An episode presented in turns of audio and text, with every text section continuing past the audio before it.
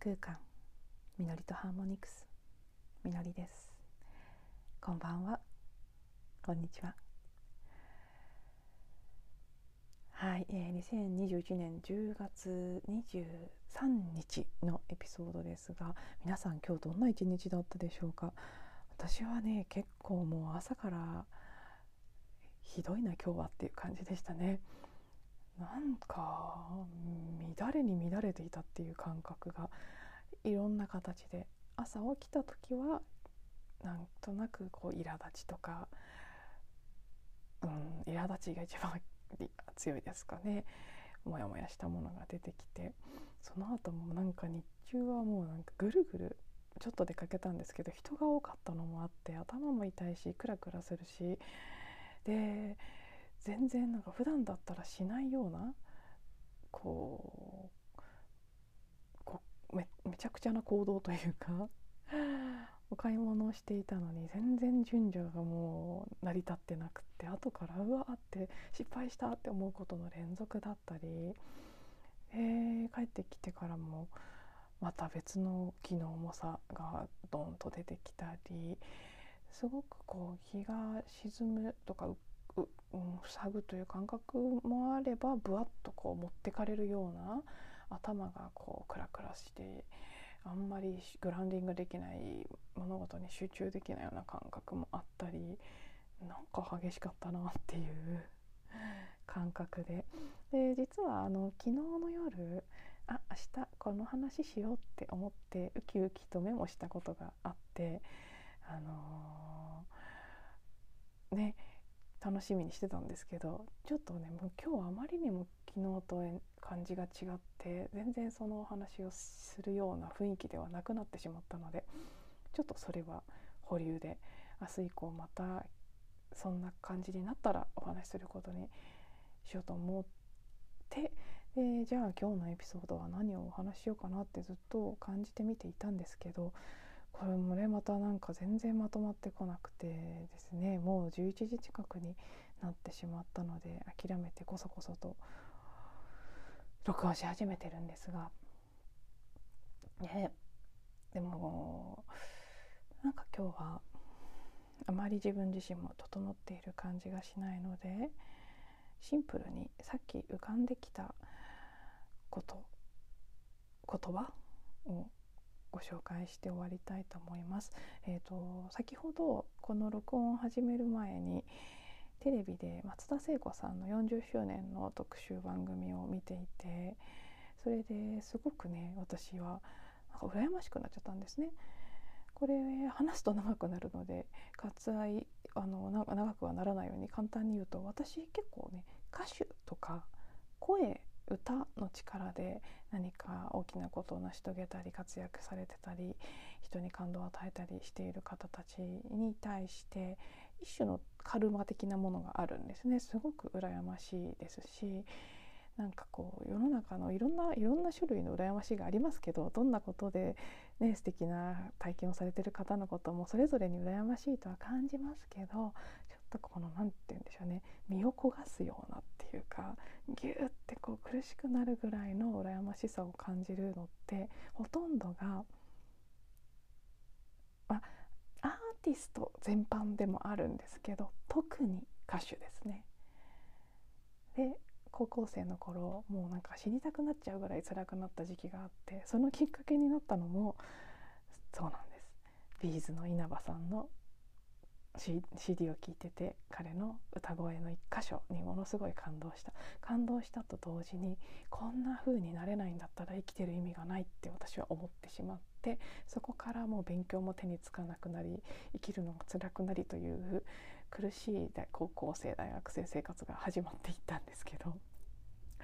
今でもやっぱりねそれは残っていて歌を歌う方特に特徴的な声を持っていてそれで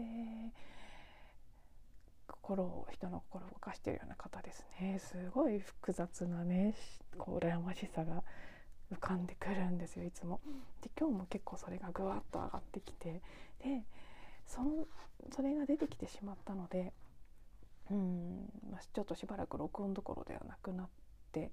なんとかこうクリアにするためにいつも最近こういう時に気に入っている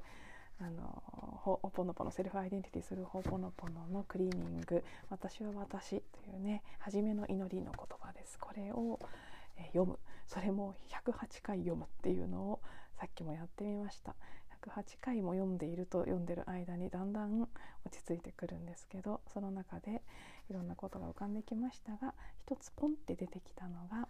えー、同じく Self I-dentity through ホ・オポノポノの本「ホ・オポノポノジャーニー本当の自分を生きる旅」という平良アイリーンさんが書かれた本のある一箇所の言葉ですね。これ以前のエピソードでもちょっとこの部分ご紹介したことがあるので重複にはなりますけど Self I-dentity through ホ・オポノポノのモーナ女史ねあ創始者ですねが言っていた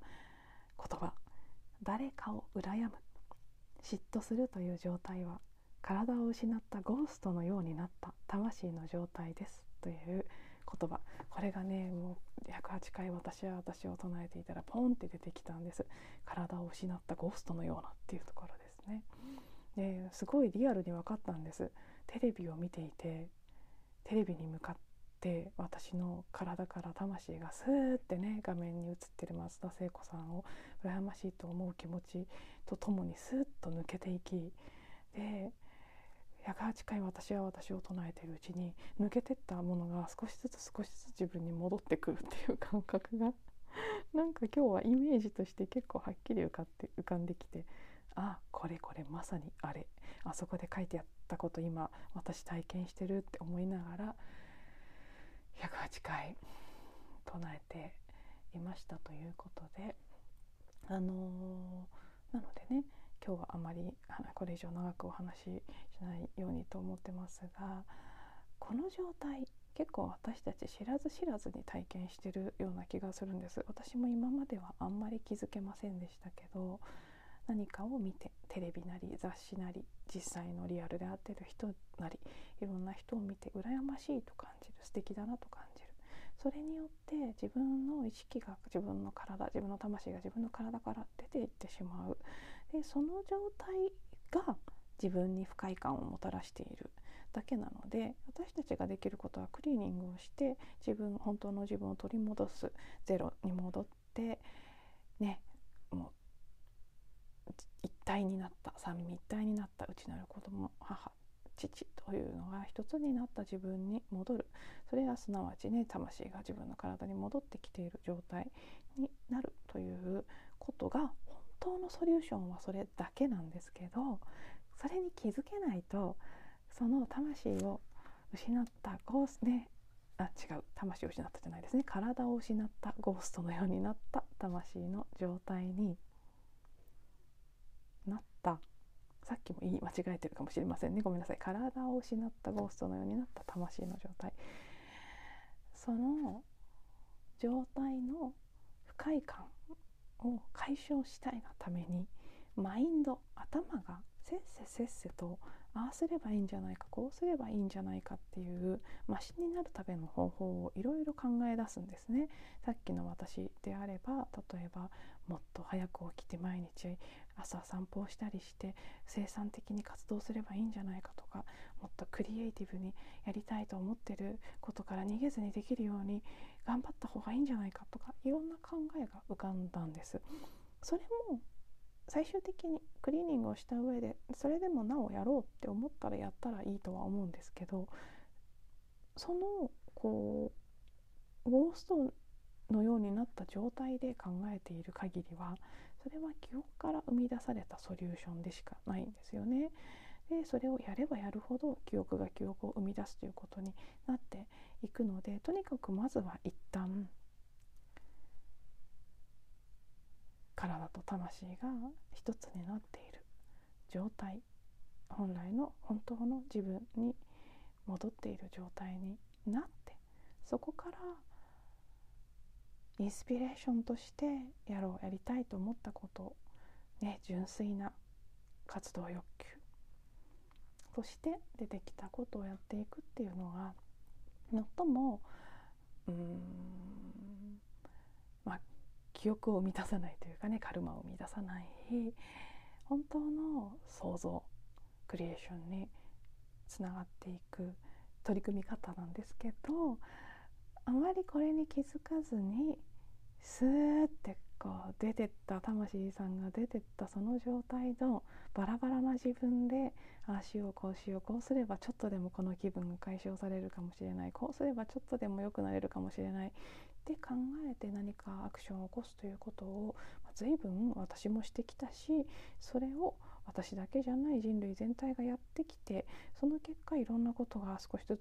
おかしくなってしまっている部分があるのかもしれないな。それを